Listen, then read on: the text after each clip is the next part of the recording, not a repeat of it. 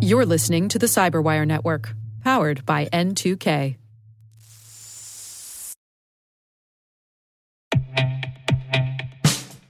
And now, a message from Cyberbit. Mastering cybersecurity is like mastering a sport. You build muscle memory through rigorous practice, then you train as a team to foster cohesion while operating under pressure. Like athletes, cybersecurity professionals thrive on hands on simulation.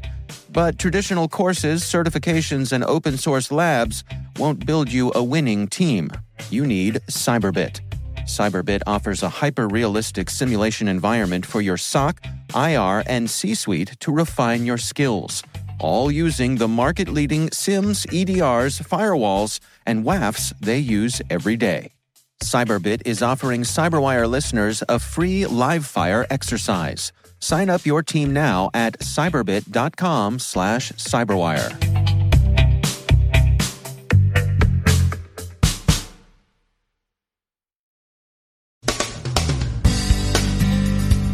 Fancy Bear and France's elections, why clever phishing continues to succeed, and what's up with zero auth abuse.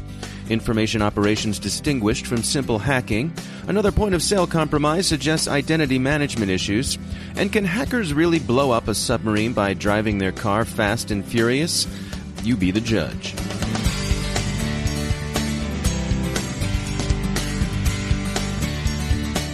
I'm Dave Bittner with your CyberWire summary for Wednesday, April 26, 2017. Observers continue to digest Trend Micro's report that Pawn Storm, that is Fancy Bear, in all probability Russia's GRU military intelligence service, intruded into networks associated with French presidential candidate Emmanuel Macron.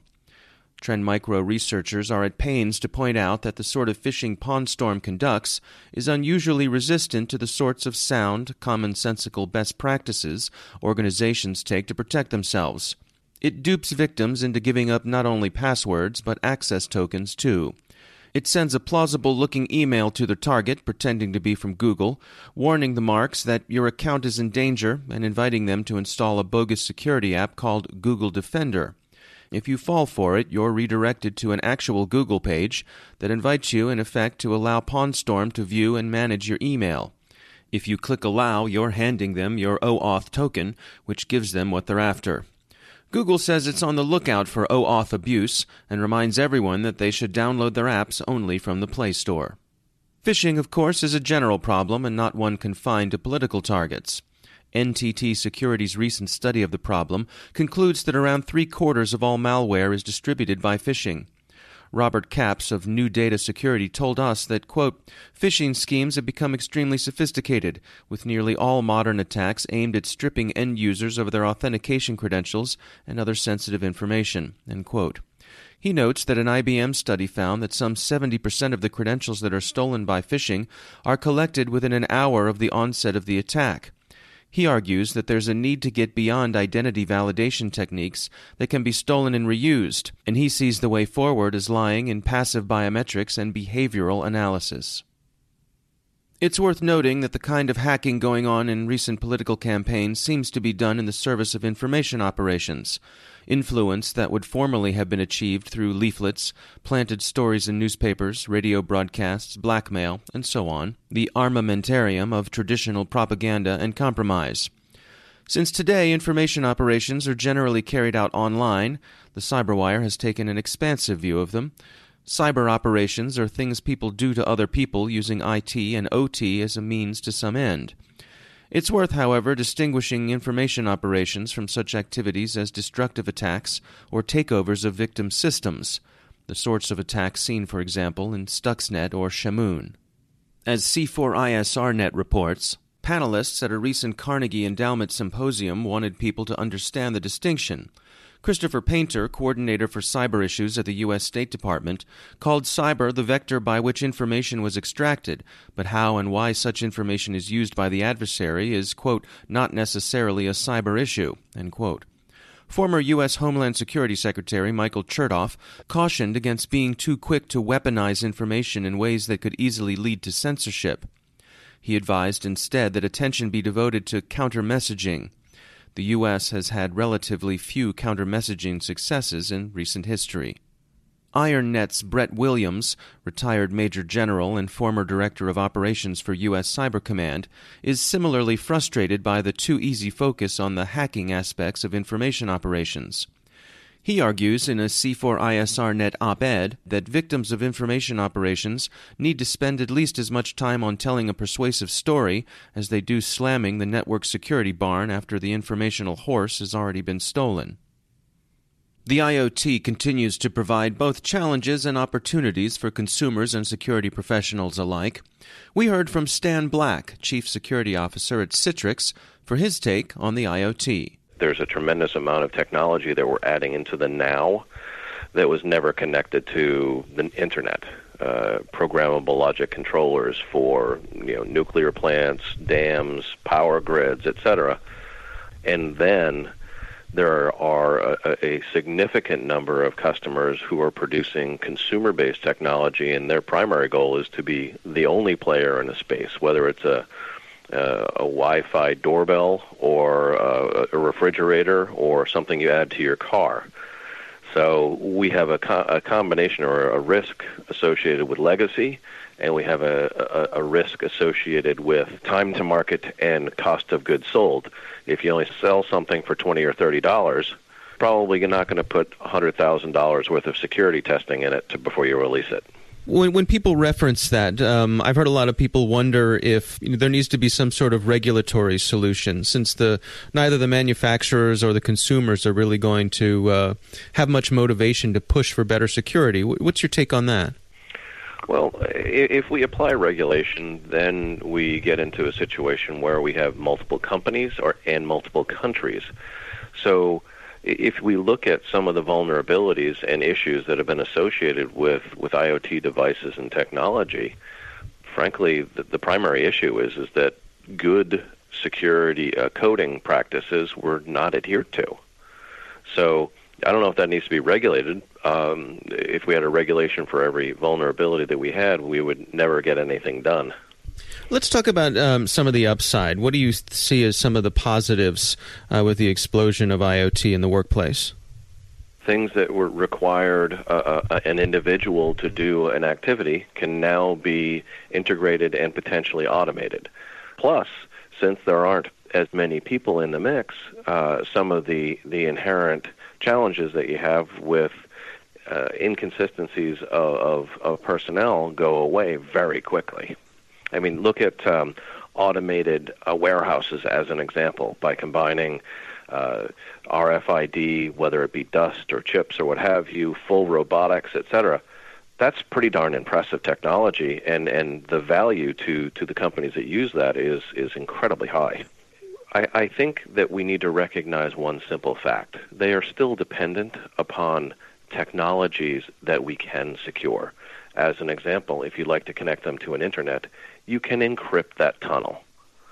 So I think that many of the practices that we use prior to the IoT explosion are still incredibly relevant and have been uh, the cost associated with performing the due diligence and due care on software and connectivity, et cetera, has come down dramatically. So a company can be competitive and can be secure at the same time. That's Stan Black from Citrix.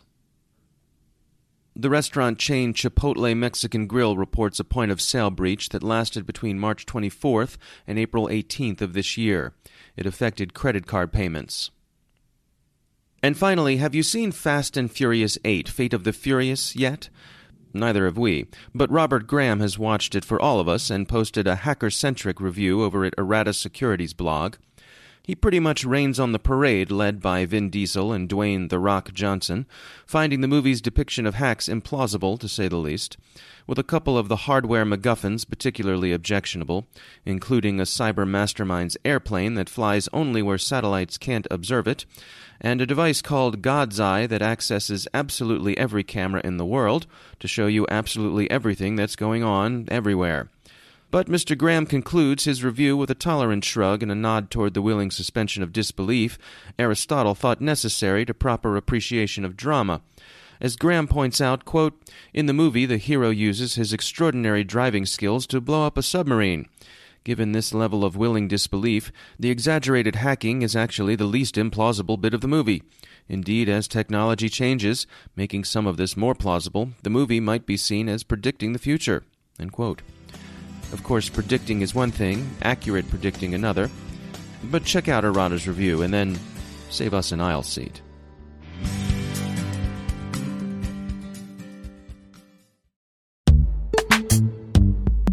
Every day, your IAM tech debt grows. Your multi generational services struggle to work together. Building an identity fabric can fix this. It makes all your identity tooling stronger and allows you to connect any app to any service you want to use with zero coding, zero maintenance, and zero app downtime. Strata's identity orchestration platform separates the identity logic from your applications so you can optimize existing IAM tools and manage them in a single control plane. Now, every vendor, standard, and architecture work together. In short, building your identity fabric means you can secure your non standard apps, keep your complex access policies, retire outdated IDPs, and modernize in record time. So build your fabric with Strata Identity and get rid of tech debt for good. Visit strata.io slash cyberwire, share your identity priorities, and receive a pair of AirPods Pro. Offer valid for organizations over 5,000 employees. Connect today at strata.io slash cyberwire.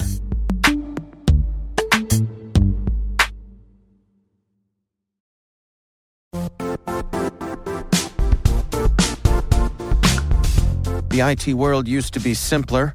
You only had to secure and manage environments that you controlled. Then came new technologies and new ways to work. Now, employees, apps, and networks are everywhere. This means poor visibility, security gaps, and added risk. That's why Cloudflare created the first ever connectivity cloud. Visit cloudflare.com to protect your business everywhere you do business.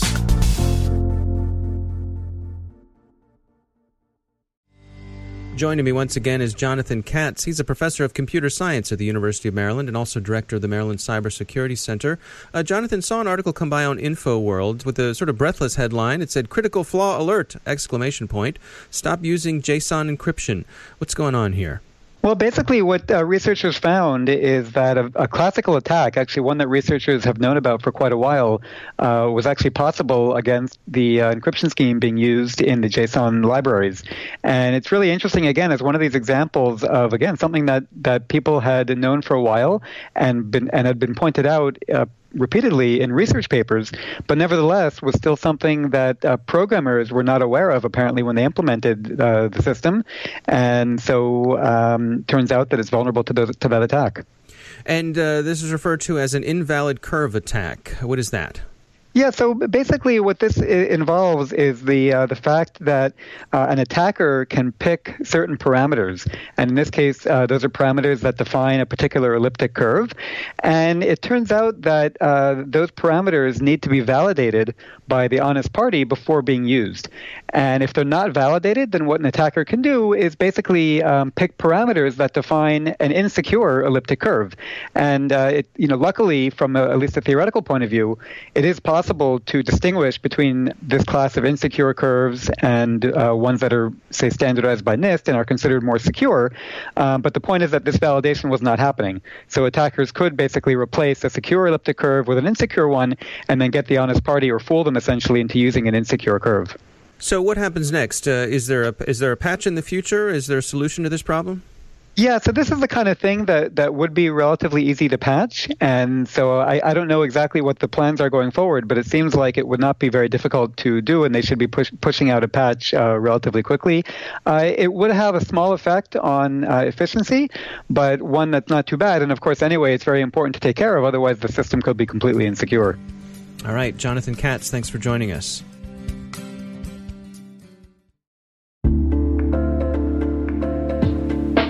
Are lengthy security reviews pulling attention away from your security program? With the largest network of trust centers, Vanta can help you streamline security reviews to win customer trust, save time, and close deals fast. Proactively demonstrate security by showcasing key resources like your SOC 2 or ISO 27001 and provide real time evidence for passing controls. And when a security questionnaire is required, Vanta takes the first pass for you. Visit vanta.com slash cyber to take a self-serve tour. That's vanta.com slash cyber.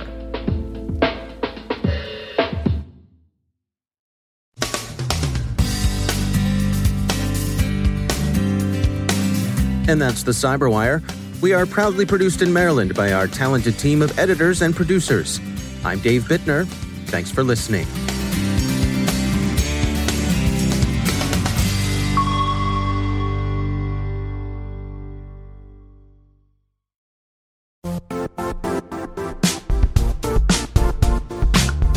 And now, a word from our sponsor, Zscaler, the leader in cloud security. Cyber attackers are using AI in creative ways to compromise users and breach organizations. In a security landscape where you must fight AI with AI, the best AI protection comes from having the best data. Zscaler has extended its zero trust architecture with powerful AI engines that are trained and tuned by 500 trillion daily signals. Learn more about Zscaler Zero Trust Plus AI to prevent ransomware and AI attacks. Experience your world secured. Visit zscaler.com slash zero trust AI.